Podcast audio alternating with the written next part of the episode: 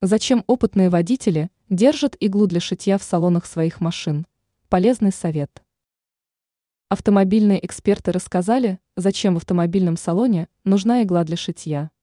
Отмечается, что это неожиданная вещь, кладется для того, чтобы в нужный момент можно было прочистить трубы для стеклоомывателя. Этот нехитрый инструмент обычно используется в случае, когда машина на протяжении всей ночи стояла под дождем.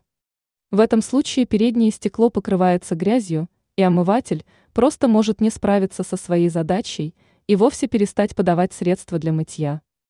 Вот такой простой лайфхак спасает водителей от неприятной неожиданности и дает возможность легко справиться с проблемой.